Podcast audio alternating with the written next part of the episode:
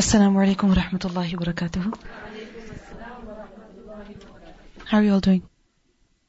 نحمده ونصلي على رسوله الكريم أما بعد فأعوذ بالله من الشيطان الرجيم بسم الله الرحمن الرحيم رب اشرح لي صدري ويسر لي أمري واحلل عقدة من لساني يفقه قولي ربنا زدنا علما So in our last class we learned about what issue? The issue of the the najasa from the dogs, right? Inshallah, today we're going to learn about what invalidates wudu. There is generally a lot of confusion amongst people about what is it that breaks wudu and what does not break wudu. And even if people are a little sure about something, there's still some kind of doubt about what nullifies wudu and what does not nullify wudu. So inshallah with these uh, hadiths that we will study today as well as some of the athar, some of the statements of the companions as well as the scholars who came later, this will inshallah clarify a lot of misconceptions that we may have or a lot of doubts that we may have, inshallah. Bab, chapter, من لم يرى الوضوء إلا من المخرجين من القبل والدبر. Bab, chapter, man, who, meaning the opinion of those who lam yara, who did not see, meaning who did not see necessary, who did not believe that it was required to do what? Al-wudu, to perform wudu, illa except in the case when minal mukhrajay, meaning when something is excreted from where? From the two passages. Which passages? Minal qubuli wa duburi. From the front and the back passage. Meaning the opinion of those people who believe that wudu is only nullified when something is excreted from the two passages. Meaning from the front passage and the back passage. When a person does urine or when a person uses the washroom, then only then wudu is nullified. So, in other words, their opinion is that if a person bleeds, then his wudu will not break. Why? Because it's just a cut on your hand, on your arm, so your wudu will not break by just the flowing of the blood from your body. Likewise, if a person throws up, does that nullify wudu? No, it does not. Because they say that wudu only breaks when something is excreted from these two passages. And this is why some scholars have even said that washing the dead body, that does not nullify wudu. Likewise, sleep, and we learnt about the different types of sleep. One is heavy sleep and the other is light sleep. So light sleep does not break wudu, but heavy sleep, it does. Likewise, masud dhakar, touching the private part, even that does not nullify wudu, according to many scholars. And according to other scholars, you know, touching the women even, obviously when it's um, sexual intercourse, that's different, but just physical contact with a woman, with a mahram woman, like for example, your husband shakes your hand, or your father shakes your hand, that does not mean that their wudu has broken, because some scholars are of the opinion that the mere touching of a woman nullifies the wudu. So this principle, it shows that nothing breaks wudu except when something is excreted from the private parts. And inshallah we will learn about all of these issues. Some of them we have learned earlier in the Quran, in the tafsir. For example, when it comes to touching of the private part, there are two apparently conflicting reports. One report shows that when a person touches a private part, then wudu has to be performed again. And another report shows that it does not need to be repeated again. So how do you understand that if it is done out of desire and as a result something is excreted from the body, then wudu will be nullified. But the mere touching does not. So for example, if a person is washing a child, okay, after they use the washroom. So when you wash a child, obviously, you're fine, okay? But if a person touches themselves, then as a result something is excreted from the body, then wudu will be nullified. But otherwise, it will not be nullified. Okay, so the basic principle is what? Wudu will only be nullified when there is some evidence. When there is some dalil. When there is no dalil, then wudu will remain. You do not need to repeat wudu. So there's two things that we can summarize this whole discussion into. That first, wudu will only be nullified when, when there is some dalil. Okay, when there is some dalil. So hadath, in other words, does not happen except with dalil shari. And the second thing is that it cannot be removed except with dalil shari. Meaning, when is it that wudu is required and when is it that ghusl is required and when is it that mere washing is required. Okay? وقول الله تعالى and the statement of Allah subhanahu wa ta'ala أو جاء أحد منكم من الغائط what's the evidence of this group of scholars? And amongst them was also Imam Bukhari, that the evidence is the statement of Allah, أَوْ جَاءَ أَحَدٌ مِّنْكُم مِّنَ الْغَائِطِ This is in Surah Al-Ma'idah, ayah number 6. This is the verse of tayammum. And the four reasons which are mentioned when tayammum is to be done are which ones? First of all, in kuntum marta, sickness. So when a person is sick, he is unable to perform wudu. Like for example, person has a wound on their body. If they wash that particular area, then that wound is going to get infected. It's not going to heal. So in that case, what should a person do? If it's a significant portion of the body that is affected, then they will just do tayammum. Secondly, travel. A person is traveling. أو على سفر. A person is traveling. He does not find water. Then in that case, what will he do? tayammum. The third reason that's mentioned is أَوْ جَاءَ أَحَدٌ مِّنْكُمْ مِنَ الْغَائِطِ Or one of you has used the washroom. Meaning, they went, used the washroom, they urinated or otherwise, and as a result, their wudu has been nullified. And the fourth is أَوْ لَامَسْتُمُ النِّسَاء Meaning janaba, sexual intercourse, ritual impurity. That requires wudu. So, what's the evidence that wudu is only necessary when something has been excreted from the two passages? What's the evidence? This verse. Okay, this verse. Because wudu is only needed in these cases, right? So, this means that if a person throws up or he bleeds, he cuts his hair or his nails, okay, has their tooth removed, then do they need to repeat wudu? No. Does their wudu break? Not at all. وقال عطاء and Ata said, Feman concerning who, yahruju, it comes out, min duburihi, from his back passage, ad-dudu. Dud is a worm, and it happens sometimes that a person's body is literally infected in the sense that there are worms on the body. There may be various reasons, but it happens. Sometimes the worms are actually in the stomach in the intestines. So they do come out of the back passage eventually. So in that case, if some worms do come out of the back passage, أو من ذكره or from his private part, the male private part, نحو القملة. نحو similar to, equivalent to al-qamla, a louse. Meaning something like a louse comes out of the private part, then this person has to يعيد الوضوء, he has to repeat the wudu.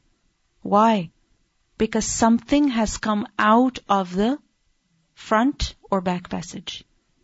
So in other words, whether it is impurity, natural impurity, okay, urine, stool, or gas, when that is emitted or even otherwise something comes out, then in any case, what has to be done?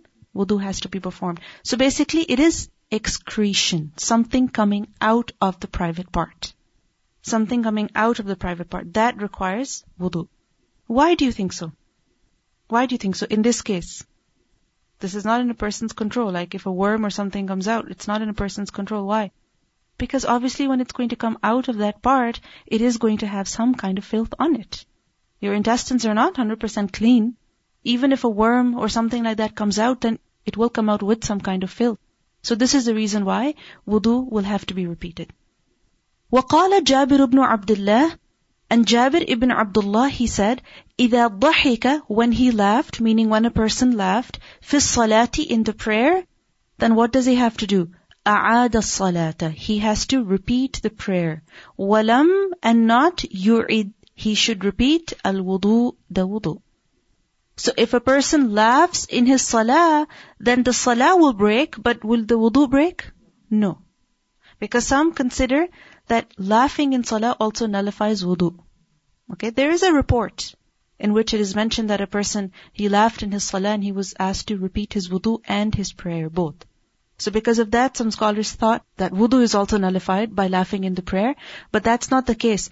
Because if he was asked to repeat his wudu, it could have been because of, you know, committing that sin of laughing in the prayer. To make him realize the seriousness of what he had just done. Like if, if you are told to do something, to repeat an action from the beginning all over again, then it's a serious punishment. Right? It's a serious punishment. For example, if you take a test and you make mistakes in only one particular passage or one section of the test, but because you did not get 80% marks, you were told to repeat the entire test. No, you can't just have the option of, of being tested on only the root letters or the singular plurals. No, you have to take the entire test all over again. So likewise, it was a form of punishment to teach a lesson to the people. So, walam yu'idil wudu. So in other words, laughter does not break wudu. وقال الحسن and Hassan said, in أخذ if a person took min sha'rihi from his hair wa adfarihi or his nails, meaning he trimmed his hair or his nails, أو or khala'a he removed خفيه his leather socks. Then فلا وضوء عليه then there is no wudu for him. He does not need to repeat wudu. Because the person may wonder, when I performed wudu, my nails were longer, okay? And after wudu, if I trimmed my nails now, a part of the nails is being exposed that was not exposed before. Okay? So technically, that small amount of area was not washed before. You could say that. But remember I told you once before that it's a very insignificant portion. It's a very small amount. It's not much at all. So likewise, if a person trims their nails or their hair, then they don't need to repeat wudu. Likewise, if a person removed their leather socks, then they don't need to repeat their wudu. But if they had done masih on the socks, let's say they performed wudu, they had their wudu while they put their socks on. While they had their socks on, they broke their wudu, so they did wudu again, and instead of removing the socks, they did just did masih on the socks. Now, if they remove the socks, now what? Now what? That wudu is gone. So then they have to repeat the wudu. This is in the case where a person has wudu, okay, from when he wore the socks. وقال أبو هريرة and Abu Huraira said, لا وضوء إلا من حدث. No wudu except from hadas, meaning a person does not need to perform wudu except on account of hadas. What is hadath? To excrete impurity. Hadatha literally means to happen. So hadath is when impurity comes out of the body. So when that happens, only then a person needs to perform wudu.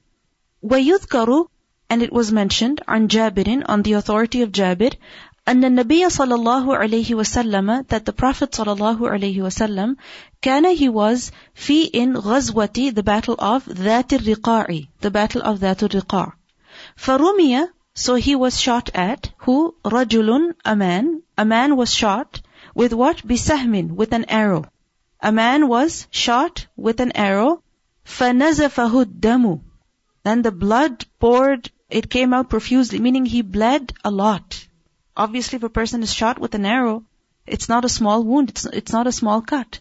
So he bled profusely, فَرَكَعَ وَسَجَدَ and the man, he continued in his salah, he performed his ruku, and he also performed his sajda, وَمَضَى And he continued fi salati in his prayer. He was bleeding in the prayer, and he did not break his salah. So what does that mean? That if you bleed, that does not nullify your wudu. This incident, Ibn Ishaq has narrated this incident in great detail. We learned that once the Prophet ﷺ went for an expedition and in the night they camped at a particular place in a valley and when they were staying there for the night, the Prophet ﷺ asked that who would guard us tonight. So a man from the Muhajirin stood up and another man from the Ansar stood up to volunteer so that they could guard the rest of the people in the night. They were taking turns in sleeping and in, in watching out for the enemy.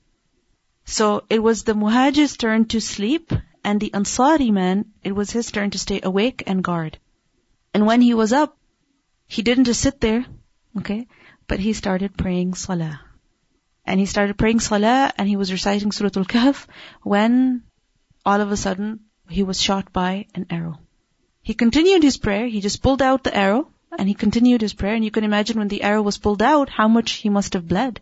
And then he was shot again and again, three times. But he completed his prayer, his ruku, his sujud, and when he finished his prayer, it is then when his other companion woke up. And when he woke up and he saw all that blood, he said, why didn't you wake me up? And he said that I was reciting the surah, the verse, and I wanted to complete it. So he didn't even break his salah, he didn't even scream or yell or show any reaction, he just kept on praying. Because when a person is really involved in that act of worship, whatever act of worship it is, then he forgets about the pain that he's experiencing. You could be sick otherwise, you could be feeling a lot of pain otherwise, but the moment you start reciting the Quran or the moment you start, you know, praying salah, then you, it's easier for you to deal with the pain. There was a, a companion who had to have his limb amputated because it had to be amputated for whatever reason. And obviously there was no anesthesia, nothing like that at that time. And he said, let me pray, and while I'm praying, you cut it off. Because then I will be able to have sabr. And this is a reality. Many times when people are in pain, they don't know what to do. And their pain becomes unbearable for them because they're not occupying themselves. But if you busy yourself, your mind, then it will be easier for you to deal with the pain. It will be easier for you to bear the pain. Many times it happens that young women when they're having their period, you know, they just lie down and they do nothing. But the thing is that you have to get up, you have to move around, you have to busy yourself because the more you sit with your pain, the more painful it will become. Likewise, women when they become pregnant, many times it happens that they're overcome by their sickness and I always tell them that look, busy yourself. Busy yourself. If you stay at home, you lie in bed, then you'll stay in that condition and you'll be able to do nothing. So it's very true. It's through experience. It's, you know, this example even shows when your mind is busy in something that is more important to you, then it will be easier for you to tolerate the pain. So this companion, he was praying when an arrow was shot at him. He pulled out the arrow three times. The blood was flowing profusely from his body and he did not break his salah. So that means that bleeding does not nullify your wudu. وَإِنَّهَا لَكَبِيرَةٌ إِلَّا عَلَى الْخَاشِعِينَ إِلَّا عَلَى الْخَاشِعِينَ So when a person has khushu, then every difficulty, every challenge becomes easier. If a person is bleeding, that does not nullify their wudu. When it comes to menstrual blood, that is different. In that state, a woman cannot even pray, so it's quite understood that when it comes to menstrual blood, obviously that will invalidate the wudu. Inshallah, we will learn about incision even that does not nullify wudu. So whether you're donating blood or it was because of a cut or a wound, it doesn't matter. When it comes to menstrual blood, we know that will definitely break wudu because that is a state of impurity in which a woman cannot pray. So even if she performs wudu, that wudu is, does not carry any meaning. Okay, because she is bleeding. But when it comes to the other bleeding, like uh, for example, istihada, then even that is impure because it's coming from from that same place. And we know that such a woman, what she has to do is that she needs to either combine the prayers and do ghusl before performing salah or perform fresh wudu because that will nullify her wudu. So you're in the middle of performing wudu, you need to go use the washroom again or you pass wind, then do you have to start all over again? Yes, you do. Because whatever comes out of the two passages, that will nullify the wudu. So whatever wudu you have so far has been cancelled out. So you have to start all over again. Yes, go ahead. Removing the hair means also like waxing when you Yeah. do the waxing. Yeah. So it's okay. Yeah, same thing. Whether it is by waxing or by cutting with scissors or whatever, when hair is cut, that does not break your wudu. Okay, trimming nails, that does not break wudu. Now, this also shows that blood, human blood, is not impure. I'm not talking about menstrual blood, I'm talking about the other blood. That is not unclean. It is not impure, rather it is tahir. So whether it is coming out of your skin, it's on your skin, or it is on your clothes, it doesn't matter. It does not matter because it is tahir, it is clean. If it was unclean, then the moment it starts coming out of your skin, then your wudu will break. You would not be allowed to pray in that condition. You would have to wait for the bleeding to stop, wash off all the blood, change your clothes, only then you could pray. But from these reports, we see that it does not invalidate wudu, whether it's on your skin or on your clothes, it does not matter. But it's best that a person does wash it off. Okay? Why? Because it does not look nice. It does not give a clean feeling. Alright? Blood in itself does not give a clean feeling at all. So, we know that in salah we should keep ourselves as clean, as neat as possible, as presentable as possible. So this is the reason why it should be washed off. But if that's not possible, like for example, there is a wound and it is bleeding continuously. Okay, and you say that before I go to the emergency, I might as well pray Maghrib Salah. So the blood is still coming out. You will pray in that state. Whether it's on your clothes or on your skin, it doesn't matter. And with regards to menstrual blood, obviously that has to be washed off from the clothes and it also has to be washed off from the body and only then a woman can pray. What about the blood of animals? There are two types of animals. Those animals which are halal, they're tahir, okay? And the other animals which are not tahir. Halal meaning allowed for consumption and also for animals that you keep at, at farms, such as donkeys and horses and camels and so on and so forth. So, hmm? domestic, right? But this is bahimatul an'am. Okay, because domestic animals, I mean, others could have a different definition of that. So bahimatul an'am. Okay, their blood and the blood of those animals which are not bahimatul an'am. When it comes to those animals which are not halal, their blood obviously will be impure. Okay, so a dog, a cat, a pig, whatever. But when it comes to bahimatul an'am, their blood, there are different types of blood you can say. One is that blood which comes out of the animal at the time when the animal is being slaughtered. That is daman masfuhan, spilled blood. Is that halal for consumption? Daman masfuhan? No. In the Quran we know that spilled blood is haram. So this is why some scholars have said that that blood will be impure. So for example, if there is a man, he is slaughtering an animal, and the blood is on his clothes, on his hands, then what does he have to do? He has to wash that off. But if it's only a small amount, very, very small amount. Then some scholars have been lenient in that case that it doesn't matter. So it depends on the quantity. Then the second kind of blood is that which has remained in the animal after being slaughtered. So the animal was slaughtered, the blood was drained, but you know that when you buy the meat from the butcher shop, there's still blood. Right? Or when you're cooking, there is still blood. So let's say a person works at the butcher shop, and I'm sure you've seen many people working at the butcher shop, and you see that their aprons and sometimes even their clothes have blood on them. Not that they're slaughtering the animals, but they're handling large amount of meat. So as a result, blood does happen to come on their clothes. Now that blood, that is not unclean. It is tahir. Okay, it is tahir. Likewise, let's say you got the meat home and you were cooking it. Before you could put it in the pot, the blood splattered onto your clothes. So is that okay? Yes, it's okay. You don't have to wash it off. But other scholars have said that if the quantity of the blood is a lot, like it, it's all over your clothes, then you should. But if it's a little bit only, then it does not matter. So the quantity also matters. So the, first of all, what matters is the kind of animal. Secondly, the type of blood. And thirdly, the quantity. All these three things matter. Wudu obviously will not break. Okay, wudu will not break. But if the blood has come onto your body, we're talking about whether the blood is clean or not. Okay, so when it has come onto your body, then do you have to wash it or not? If it's come onto your clothes, do you have to wash it off or not? Can you pray in that state or not? That's the question. Okay, this is a, a tangent that I've gone on to. وقال الحسن and Hassan said ما زال المسلمون mazala. He did not cease, meaning they always used to, they continued to. Who? The Muslimun, the Muslims. Yusalluna, they would pray fi jirahatihim, in their wounds.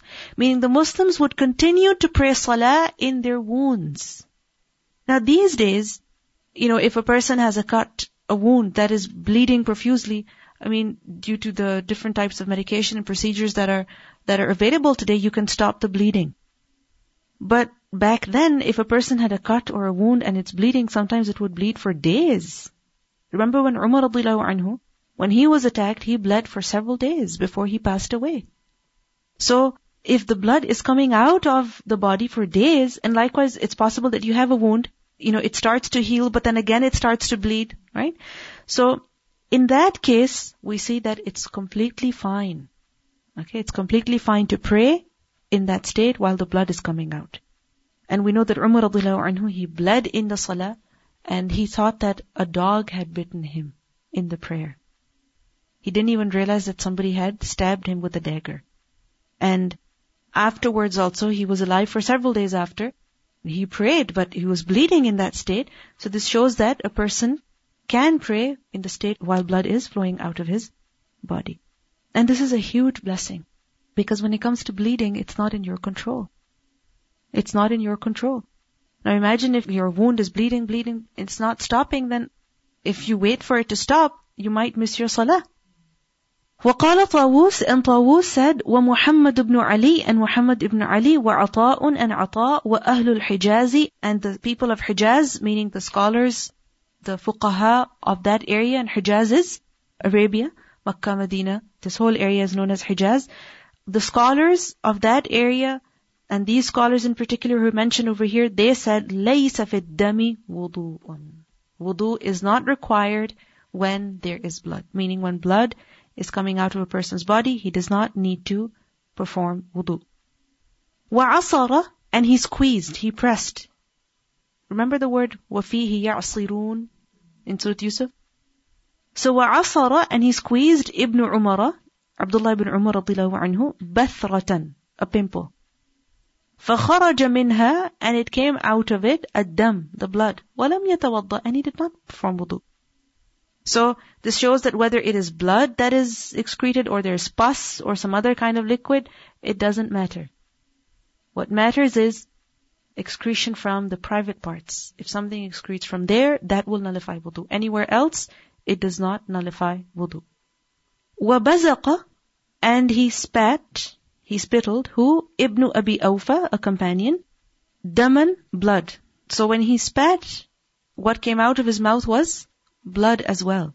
فَمَضَى فِي صَلَاتِهِ And he continued in his prayer. He did not break his salah. Sometimes it happens that the gums are bleeding or whatever. Then if you spit out, the blood is coming out, then your wudu does not break. Okay? You do not have to repeat wudu again. So whether that blood is coming out of your mouth or some other part of the body, there is no need to repeat the wudu. وقال ابن عمر and Ibn Umar said, والحسن and also Hassan Fiman concerning the one who يحتجم. What is يحتجم? From hijama. That the one who has hijama done, okay, uh, who gets cupping done, ليس عليه, there is not on him إلا except غسل, the washing of محاجمه, the places of the hijama. So the places where the incision was made for wet cupping, where the blood was coming out from, only that area the person needs to wash he does not need to perform wudu. Now again, why wash off the blood? Because the blood is unclean? No, not because the blood is impure, but because it doesn't look nice. It doesn't look pleasant at all. Right? A person doesn't feel clean if there's blood on the skin or on the clothes. You don't have that feeling of cleanliness. So, this is why it's best to wash it off. But if for some reason a person is not able to do so, then can he pray in that state? Yes, he can. There is absolutely no harm. So this shows that even if an incision is made in the body for some blood test, for injection or whatever, even that does not nullify a person's wudu. Let's say you had a cut. Okay, but there's no blood coming out. It happens sometimes, right? So, do you have to perform wudu? No. You go to the doctors to have a blood test done, do you have to, or to get your vaccinations, do you have to do wudu again? No, you don't. So, the only thing that nullifies the wudu is the excretion of something from the private parts. Now the ahadith. حدثنا آدم بن أبي إياس قال حدثنا ابن أبي ذئب عن سعيد المقبوري عن أبي هريرة قال he said قال النبي صلى الله عليه وسلم the Messenger of Allah sallallahu alaihi wasallam said, "La يزال العبد لا la. He does not cease to be, meaning he continues. Who al-abdu, the servant, في صلاة in the state of prayer. The servant continues to be in the state of prayer Makana, as long as he was في المسجد in the masjid ينتظر salata awaiting the prayer so as long as a person is in the masjid waiting for the salah to start, for the next salah to come in, he is as though in the state of prayer. He is as though in the state of prayer. So at that time, what should a person do? Hmm? When you're in the state of prayer, then you should busy yourself in doing dhikr or reciting Quran or praying extra nawafil until the time begins. Malam yuhdis, as long as he does not have hadath. As long as wudu does not break. So Abu Hurairah anhu, he was narrating this hadith. فَقَالَ رَجُلٌ So a man, he said, أَعْجَمِيٌّ And that man was أَعْجَمي, meaning he was a non-Arab, so he did not understand Arabic completely. So he asked him, Mal hadathu, what is hadath? Ya Abu Huraira, O Abu Huraira. قال Abu Huraira radiallahu anhu, he replied, الصوت, the sound. يعني الضرطة, meaning passing wind. So, as long as a person is in the masjid, waiting for the salah, he is as though in the state of prayer, as long as he does not have hadath. What is hadath? Meaning as long as he does not pass gas. So, what does this hadith show to us? What nullifies wudu? Passing wind. That breaks wudu. So in other words, something excreted from the two passages, whether it's urine, stool, wind, or the coming out of a worm or something like that, even that will nullify the wudu. And just a, a small point over here that is necessary to be mentioned is that if a person happens to be in the masjid and they happen to pass gas, then it is not something that is sinful, but it is something that is against the etiquette. Because we know that in the masjid when a person comes, he should avoid eating onion, raw onion, or garlic. Why? Because of the smell, right? The angels, they don't like it. The people, the worshippers over there, they don't like it. So, person should control himself. They should leave the area. They should go to the washroom and not do this in the masjid. But if it does happen, then remember that a person is not sinful. حدثنا أبو الوليد قال حدثنا ابن عيينة عن الزهري عن عباد بن تميم عن عمه عن النبي صلى الله عليه وسلم قال لا ينصرف حتى يسمع صوتا أو يجد ريحا. لا ينصرف meaning a person should not go away. He should not break his salah. He should not go away from the saf. حتى until يسمع صوتا he hears a sound أو يجد ريحا or he finds some smell. in other words, this will nullify wudu. What? Passing of wind. And what's the proof of that? That passing of wind has happened, that a person will either hear a sound or he will find some smell. Because otherwise it could be the waswas of shaitan as well. Okay?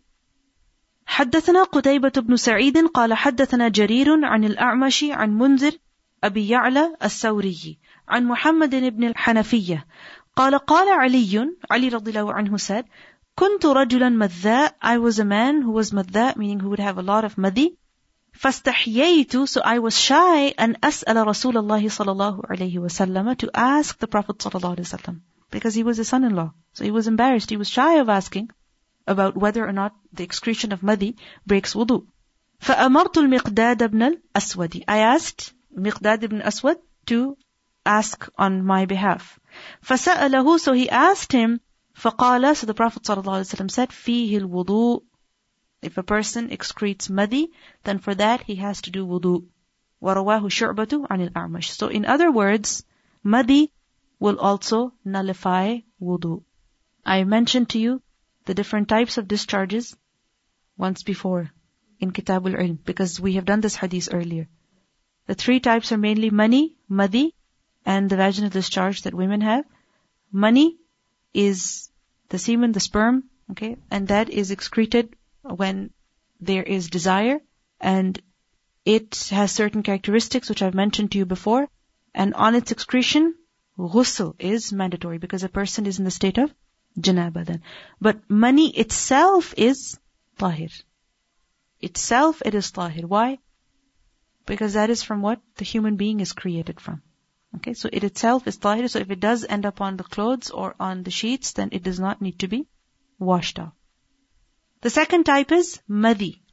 And what is madi? It is clear and thin discharge, which is emitted when feeling desire. Okay, when feeling desire. Sometimes a person does not even realize that it has been emitted. It may be a lot, it may be very little. Some people may not have it at all, others may have it frequently. The difference between madi and mani is that madi is outside of sexual pleasure. Okay? Mani is only on sexual intercourse and madi is otherwise as well. And madi, remember that it is somewhere, it, its ruling is between urine and mani. If you remember this, it will become very easy for you to understand. Its ruling is between urine and mani. How? That urine, when it comes, when it does splatter on clothes and the clothes have to be washed off thoroughly. But mani, does it have to be washed off? Mani, does it have to be washed off? No. But madi is in the middle. What does that mean? That it has to be sprinkled on. Water has to be sprinkled on it. It doesn't need to be thoroughly washed, but it just has to be sprinkled on. So in this hadith, what do we see? That madi, it does invalidate wudu, but when it comes onto the clothes, then a person just needs to sprinkle water on it. And when it comes to other vaginal discharge that women have, then that is also tahir. It does not need to be washed off and it does not even nullify wudu. Obviously when it comes to menstrual blood, that is different. This hadith also shows us a very important lesson and that is asking someone else to ask on your behalf. Can you do that? Yes, you can. And this could be in any matter. You know, you have a request to make from your mother, okay, or from your teacher, or from your boss, and you're shy, or you don't have the confidence, or you feel that you might not get the right answer because of who you are, right? That the answer may be biased. You might have that misconception, okay? You might have that feeling. So in that case, what should you do? Ask someone else to ask on your behalf. But only ask the one who can understand your question and also the answer that will be given. Okay? So for example, if you send a child, go ask so and so for, for something for me. Okay? And the child is, they go and by the time they go there, they forget. Or they ask something, let's say they ask for food and they end up eating over there. Whatever food was sent for you, they eat it, they eat it themselves. So make sure whatever you, whoever you send with your question, they actually understand your question and they also understand the answer that is given. حدثنا سعد بن حفص حدثنا شيبان عن يحيى عن أبي سلمة أن عطاء بن يسار أخبره أن زيد بن خالد أخبره أنه سأل عثمان بن عفان رضي الله عنه قلت I said, who? Who? Zayd ibn Khalid. Because Zayd ibn Khalid, he is asking Uthman radiallahu anhu. And then whatever he asked him, he narrated that afterwards. So Zayd ibn Khalid, he said that I said to who? Uthman, أرأيت, have you thought about? Have you, do you know? إذا جامع, when a person has intercourse, فلم يمني. Then he did not ejaculate. He did not let out mani. قال عثمان Uthman said يتوضأ That person will only perform wudu كما يتوضأ للصلاة Like he performs wudu for salah ويغسل ذكره and he will just wash his private part. In other words, if a person has intercourse but there was no ejaculation, mani was not emitted, then in that case there will be no ghusl but only wudu. قال عثمان عثمان said سمعته من رسول الله صلى الله عليه وسلم I heard this from the messenger of Allah صلى الله عليه وسلم Zayd ibn Khalid he said فسألت عن ذلك so I asked about this from who عليا والزبير وطلحة وأبي ibn Ka'b I asked all of these companions about this matter رضي الله عنهم فأمروه بذلك so they commanded the same meaning that in this case a person only has to do wudu and not do ghusl Next hadith is also similar, and I will explain the two together, because some of you might find this very shocking and surprising. حدثنا إسحاق قال أخبرنا النضر قال أخبرنا شعبة عن الحكم عن ذكوان أبي صالح عن أبي سعيد الخدري أن رسول الله صلى الله عليه وسلم أرسل إلى رجل من الأنصار The Prophet صلى الله عليه وسلم sent for a man from the Ansar, meaning he called him. He sent somebody to call him. فجاء, so that man came. وَرَأْسُهُ and his head يَقْطُرُ It was dripping with water. What does that mean? He had just taken a bath. And he didn't even get time to dry himself off properly. فقال النبي صلى الله عليه وسلم So the Prophet صلى الله عليه وسلم said to him, لعلنا Perhaps we أعجلناك Perhaps we caused you to hurry. Meaning, we asked you to come too quickly. We disturbed you. فقال So that man, very honestly, he said, نعم Yes. Because when he came while his head was dripping, it meant that he was perhaps uh, having intercourse and before he came to the Prophet ﷺ, he quickly bathed and he rushed through it and he came to the Prophet ﷺ. So he said, نعم. فقال رسول الله صلى الله عليه وسلم So he replied that إذا أعجلت When you are made to hurry, when you're made to rush, أو قحطت Or you are, you can say, deprived. قحطت from قاف حاطة قحط is famine, okay, when there is no rain, when um, rain or rizq is kept away from a person. So quhitta meaning you were made to withdraw. You were made to withdraw meaning you were not able to complete the intercourse, you were made to withdraw before ejaculation, فَعَلَيْكَ الْوُضُوء Then upon you is only wudu. Then you don't need to perform the bath. تابعه وهب قال حدثنا شعبة قال أبو عبد الله ولم يقل غندر ويحيى عن شعبة الوضوء. It's just uh, something about the chain. Both of these ahadith, they show that in the case where the intercourse was not completed, then a person does not need to perform ghusl, but wudu is sufficient. However, remember that this ruling is mansukh. What does it mean? It is abrogated. At the beginning, this is the instruction that the Prophet ﷺ gave to the people. At the beginning. But later on, he gave a very clear instruction that إِذَا جَلَسَ بَيْنَ شُعْبِهَا الْأَرْبَعِ ثُمَّ جَهَدَهَا فَقَدْ وَجَبَ الْغُسْلِ When a man has intercourse with his wife, then ghusl becomes wajib on both the man and the woman. And in the riwayah of Muslim, Sahih Muslim, وَإِلَّمْ يُنزِلْ The words are there, and that even if he does not ejaculate, even then, a person has to do ghusl. Now why would Imam Bukhari quote these ahadith? There are two reasons. First of all, this is like an ilmi amana. An amana on him, he had this knowledge.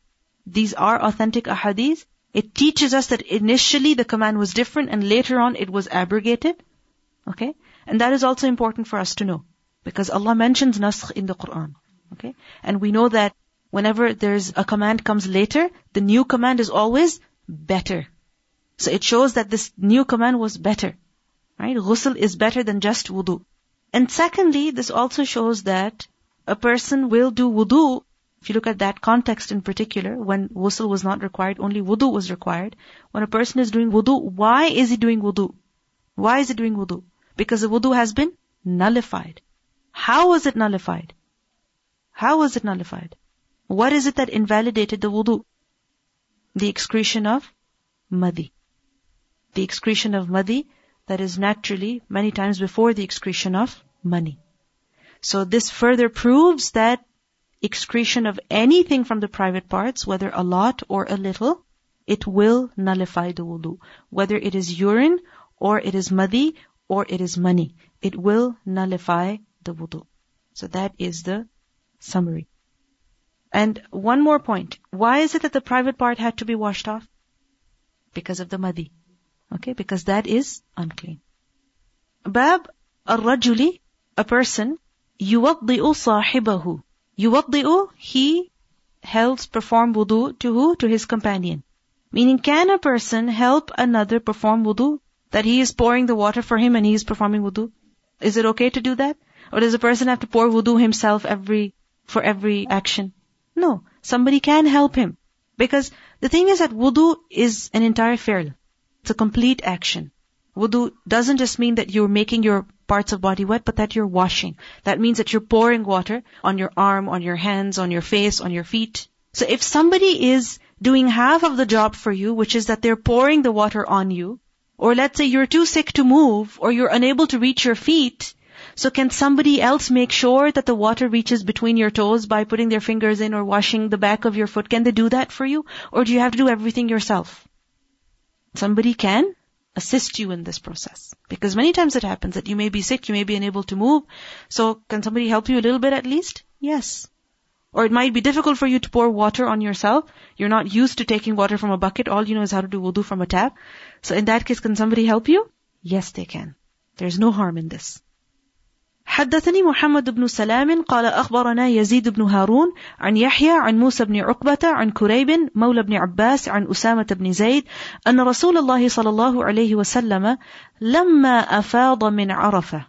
When he returned from عرفة. ثم أفيضوا من حيث أفاض الناس. so at Hajj when the Prophet صلى الله عليه وسلم was returning from عرفة عدل. He turned aside. Remember? عدل. to turn aside as well. He turned aside ila shi'bi, to a gorge, to a pathway, you know, to a mountain path. Okay. So basically he went onto a side, away from the people. فَقَضَى حَاجَتَهُ Then he fulfilled his need, meaning he answered the call of nature. قال أسامة بن زيد Usama ibn Zayd. Who is he? Huh? Habib ibn al-Habib that he was the son of Zayd radiallahu anhu, who was the adopted son of the Prophet sallallahu alaihi wasallam before the laws came concerning adoption, right? So, Zayd anhu himself, he was beloved to the Prophet ﷺ, and his son Usama, he was also very beloved to him. So you can think of him as the grandson of the Prophet ﷺ. Okay? So, قال أسامة بن زيد فجعلت So I began أصب عليه. I began pouring water on him. I began pouring water on him. Why? So that he could ويتوضأ. He could perform wudu. فقلت So I said, يا رسول الله, O Messenger of Allah, أتصلي? Are you going to pray now? فقال So he said, المصلى أمامك. The musalla, the place of prayer is ahead. Not here, we're not going to pray here. Instead, we're going to pray somewhere else. And where is that? At Muzdalifah. So in this hadith, what do we see? That Usama ibn Zayd, he was pouring the water on the Prophet ﷺ so that he could perform wudu. So perhaps he told him, okay, pour it on my elbow, okay, pour it on my feet now, right? So he was pouring the water for him.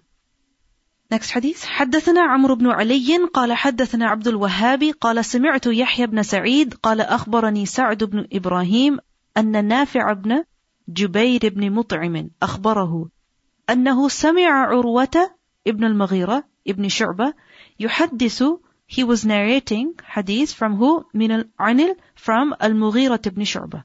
مغيرة ابن شعبة رضي الله عنه أنه that indeed he كان مع رسول الله صلى الله عليه وسلم في سفر. He was with the messenger of Allah صلى الله عليه وسلم in a journey. وأنه and that indeed he ذهب لحاجة له. That he went for a need of his. وأن مغيرة meaning the Prophet صلى الله عليه وسلم went to answer the call of nature and that مغيرة جعل he began يصب الماء عليه he was pouring the water on him وهو يتوضأ while he was performing wudu so in one hadith we see Usama ibn Zayd, and another hadith we see Mughira ibn Shu'bah. One is a child and the other is a much older person. وهو يتوضأ فغسل وجهه so he washed his face ويديه and both his hands ومسح برأسه and he wiped his head ومسح على الخفين and he wiped over his leather socks. So Mughira was pouring the water and the Prophet ﷺ was performing wudu from that. By the way, is there any benefit in helping anybody in doing their wudu? What do you get out of it? Hmm? What reward? If you are ever in this position that you have to help somebody perform wudu, you know, a person might wonder that, oh, my time is being used up over here. Why do I have to serve them in this way? I'm not their servant. Right? Sometimes such thoughts do come to our mind. You know, shaitan, he, he stops us from doing these good deeds. You know, sometimes we can help our relatives, our elders, people in our own family who are unwell, who are sick, but we have different reasons. Oh, I don't want them to be dependent on me.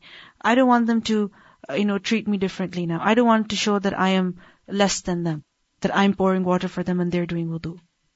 Is there any benefit? When we help somebody, what's the benefit? What do we get out of it? Okay? Man Yes? Okay, because you are helping somebody doing good. And when you assist someone in doing good, it is as though you are doing it yourself. Adal ilal khair kafa'ilihi. Right? And a person who supports, who helps a mujahid in the way of Allah, it's as though he is himself participating in that noble act. So when you're helping somebody perform wudu, then you get reward as well. One for helping them and secondly, for their salat that they pray with that wudu. That Allah helps a servant as long as a servant is helping his brother. So when we're helping someone, Allah will also help us. And you know, sometimes you're in a situation where you need just a little bit of help. And that could make things so much easier for you. It happens with us. That you just want somebody to, for example, hold your baby for just a few minutes so that you can just put your hijab on sometimes, right? Or just use the washroom quickly or, or finish your food. Sometimes you're in need of these little, little things as well. But if you are helping others, then Allah will send help for you. Allah will send help for you, but you have to be of help to others first. Sometimes we have a lot of expectations from people. They don't do this for me, they don't do that for me. Look at my condition, look at my state, they don't care for me. We have to constantly ask people, we have to beg before them. But when we help others, others will help us too. You know, some people when they are sick, others are more than willing to help them. They have no problem. They serve them happily, willingly. And there are others who, when they're sick, they become a burden on others. So, if we want to be at that level where if we are in need, others are more than willing to help us, then we have to do something on our part too first. That when we are healthy, when we are capable, when we have that strength, we are of use to others. Then when we are of use to others, people will have no problem in taking care of us. That this does not mean that when we are helping somebody, we should do it with the intention or with the expectation that this person should give us something back. No. But that you expect from Allah. إِذَا سَأَلْتَ فَاسْأَلِ اللَّهِ So expect from Allah, not from that person, not from that individual whom you're helping. And Allah will send help from where you cannot even imagine. In the Quran, this is mentioned that لا نريد منكم جزاء ولا شكورا إنما نطعمكم لوجه الله. We are feeding you for the face of Allah, for the pleasure of Allah. We don't even want any gratitude from you. We don't want anything from you. We only want from Allah. وَتَعَاوَنُوا عَلَى الْبِرِّ وَالتَّقْوَى Help one another over uh, al-bir wa taqwa, the righteous deeds. So if somebody needs your help in doing something good, then help them. باب قراءة القرآن بعد الحدث وغيره Reciting the Quran after hadath and غيره Meaning in other situations as well. If a person is not in the state of wudu, in other words, can he recite the Quran? Is it permissible to read Quran without wudu? Is it? Yes, no, maybe I heard this and I also heard that. We're in confusion, we don't know what to do. So let's get some sharh sadr. وقال منصور عن إبراهيم Mansur from Ibrahim, he said, لا بأس بالقراءة There is no harm in the recitation of the Quran. في الحمام In the hammam. What is hammam? Not washroom. It's the place of washing oneself. Okay? Back in the day, they had, you can say, public baths. So there were like stalls or whatever where people could just go and shower. You know, sometimes if you go to a public pool, there are stalls where you can change, or there are showers. so, shower stalls, you can say, where you had some privacy, obviously to cover your aura. In other places, there was absolutely no privacy, but in Islamic areas, wherever the public baths were, you can think of it like a, a wudu area. Okay, a wudu area where people are washing themselves. They're doing wudu, they're washing themselves. You know, like the people could even wash their hair over there. And when it comes to washing, you know, their private parts, whatever, they would go off to the side, you know, covering themselves. So in the hammam, not the place of using the washroom, okay, the hammam, the place of washing. There's no harm in reciting Quran over there. So let's say you are in the wudu area. The washrooms are there, the wudu area is there, and there are toilet stalls, but there is a door that's separating the area of the toilet from the wudu area. Can you recite Quran over there? Yes, you can. So for example, your friend happens to come and you're discussing the lesson. So you happen to mention an ayah or a part of an ayah or something from the Quran. Can you do that? Yes, you can. There is no harm. Because A, you're not naked completely, and B, the thing is that that area is clean. There's no najasa over there. If there is any najasa that's coming off from the hands of the people or whatever, it's going down the drain immediately. So many times people are, you know, in confusion. Can you say salam to somebody in the wudu area or can you not say salam? You can because it's not the toilet area. In the toilets, that's a different case. Because a person is there, you know, he's not covered, he's using the washroom, that's not appropriate. But outside of that, it's completely fine. Same thing, you could even change a baby's diaper on your bed. You could even change a baby's diaper on the floor, okay, of your bedroom. You could do that. In the washroom you could do that, but there's no harm. But obviously you are, you know, when, when there's filth on your hands or what, then it's best not to. But there's no harm in that particular area. So, لا بأس بالقراءة في الحمام وبكتب الرسالة على غير وضوء. The reason why Imam Bukhari is mentioning this statement is not to prove that it's okay to recite Quran in the hammam, but to prove the second point. This is the evidence that وبكتب الرسالة and with writing a risala, a letter, ala ghairi wudu'in, without wudu. Meaning there is no harm in writing a letter without wudu.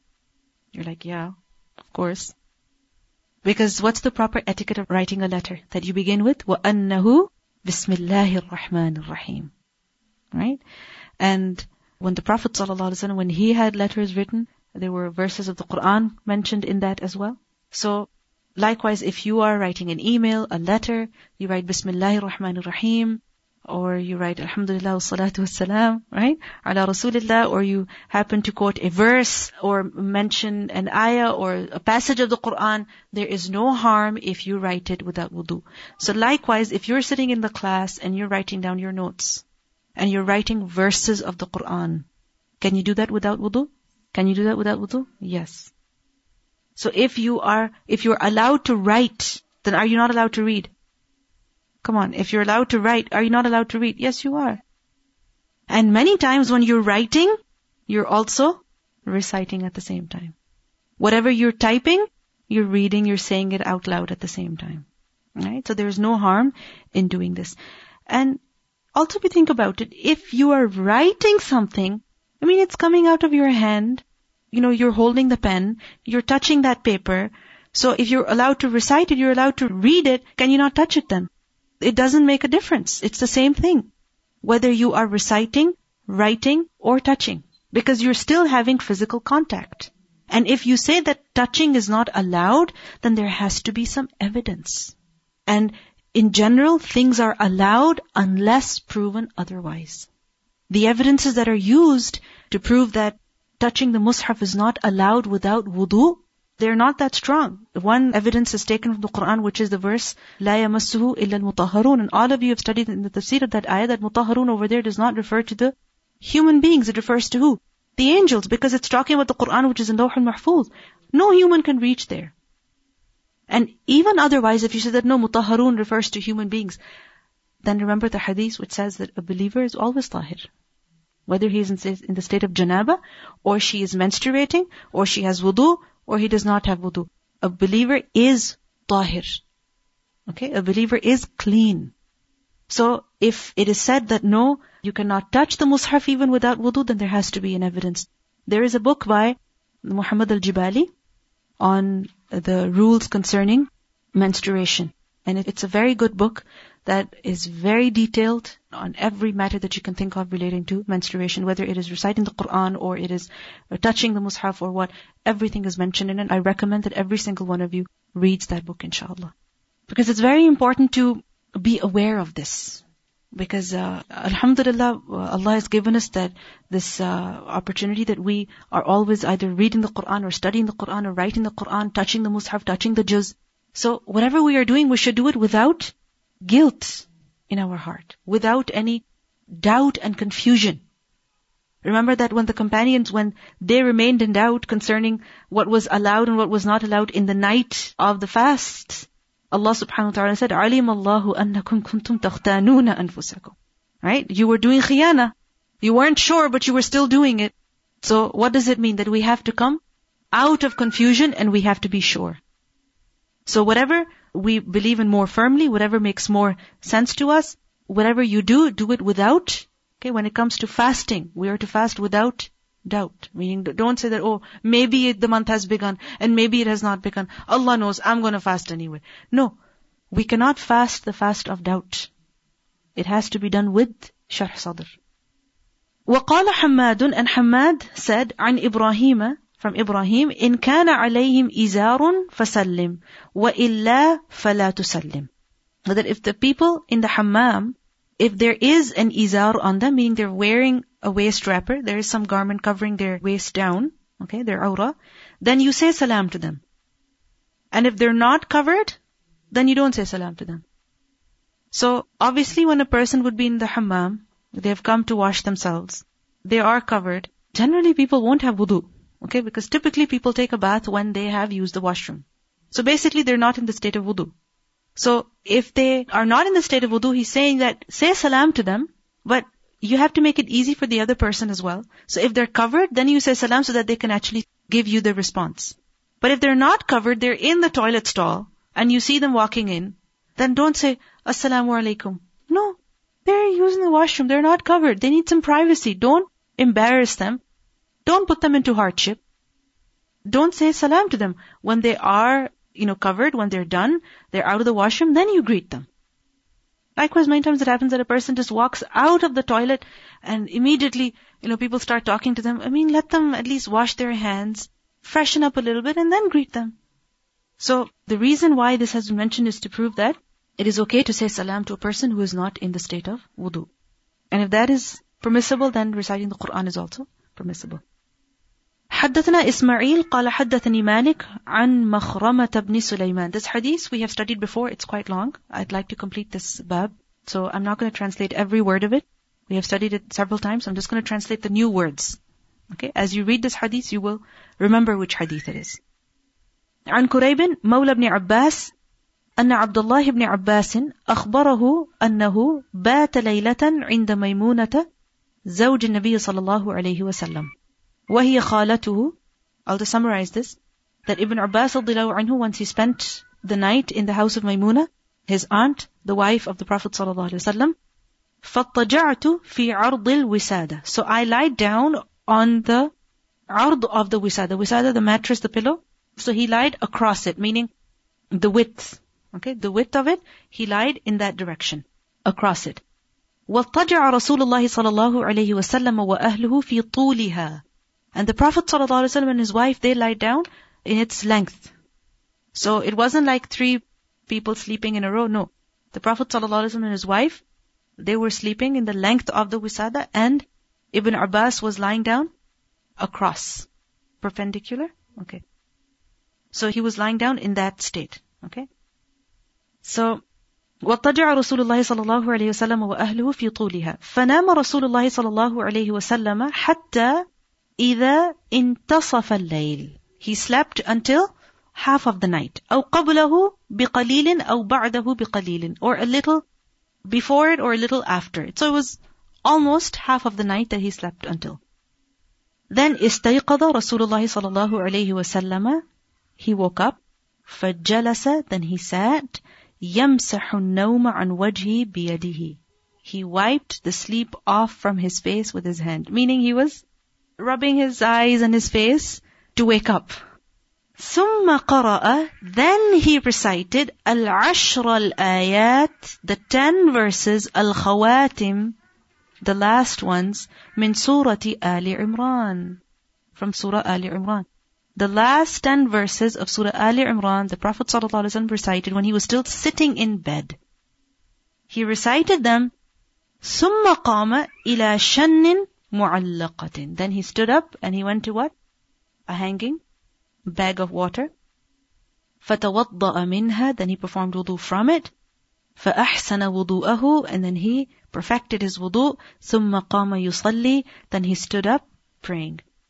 قال ابن عباس فقمت then I also stood up فصنعت مثل ما صنع ثم ذهبت فقمت إلى جنبه I did exactly what he did meaning he recited the verses he went and did wudu and then he went and stood next to the Prophet ﷺ فوضع يده اليمنى على رأسي then he put his right hand on my head وأخذ بأذن اليمنى and he took my right ear يفتلها and he dragged it meaning he moved me towards the right side because he came and he stood on the left side of the Prophet ﷺ. So the Prophet ﷺ took his right ear, okay, because that was closer to him, and then he moved him to his right side.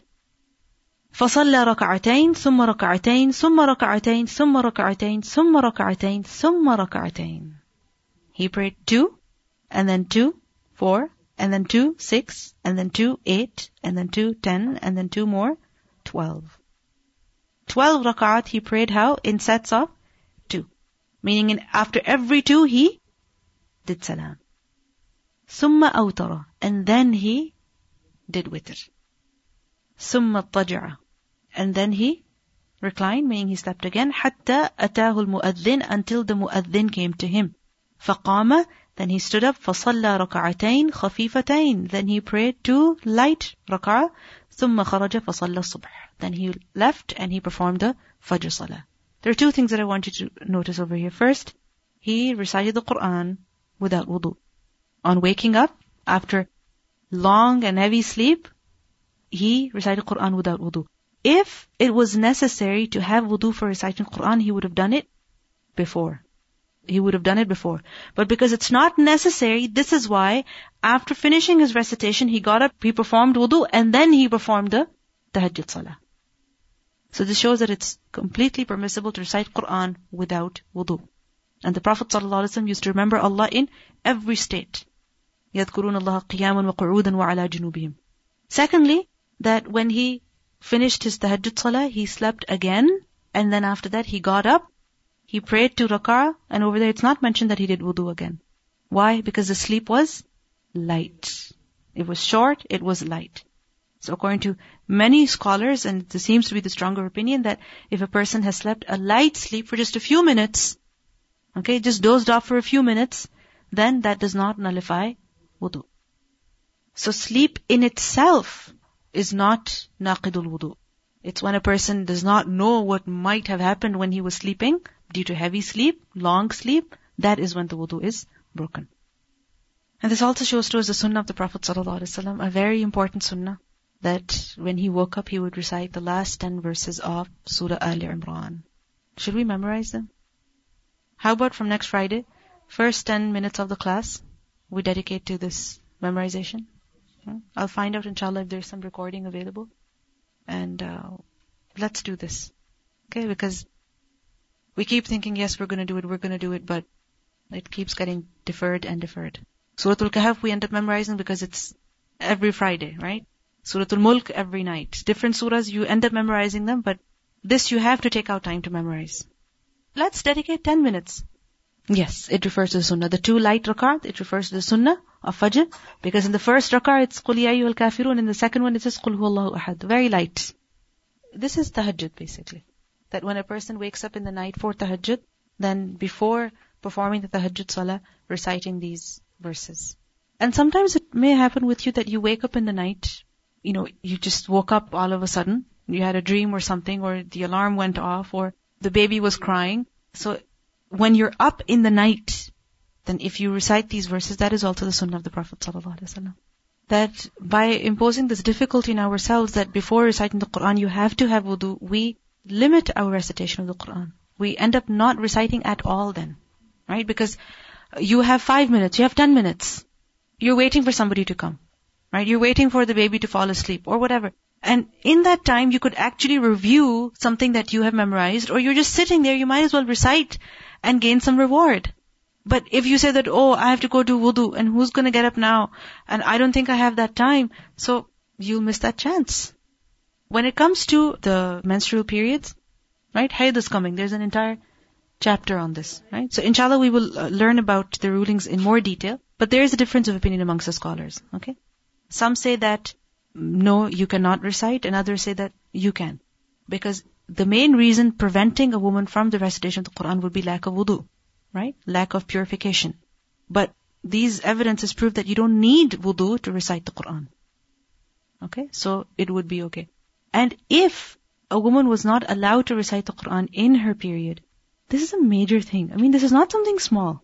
At least there would be one report from the Sahabiyas, from the wives of the Prophet ﷺ.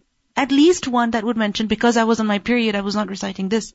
Not even a single mention, direct or indirect, that tells you that reciting the Quran in the menstruation is not allowed. There's not even one report on this matter.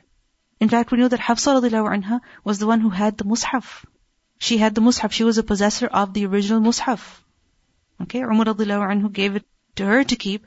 Uthman anhu borrowed from her so that he could, uh, you know, have it copied and distributed in the, in the Muslim empire. But we see that she was the possessor of it. Okay?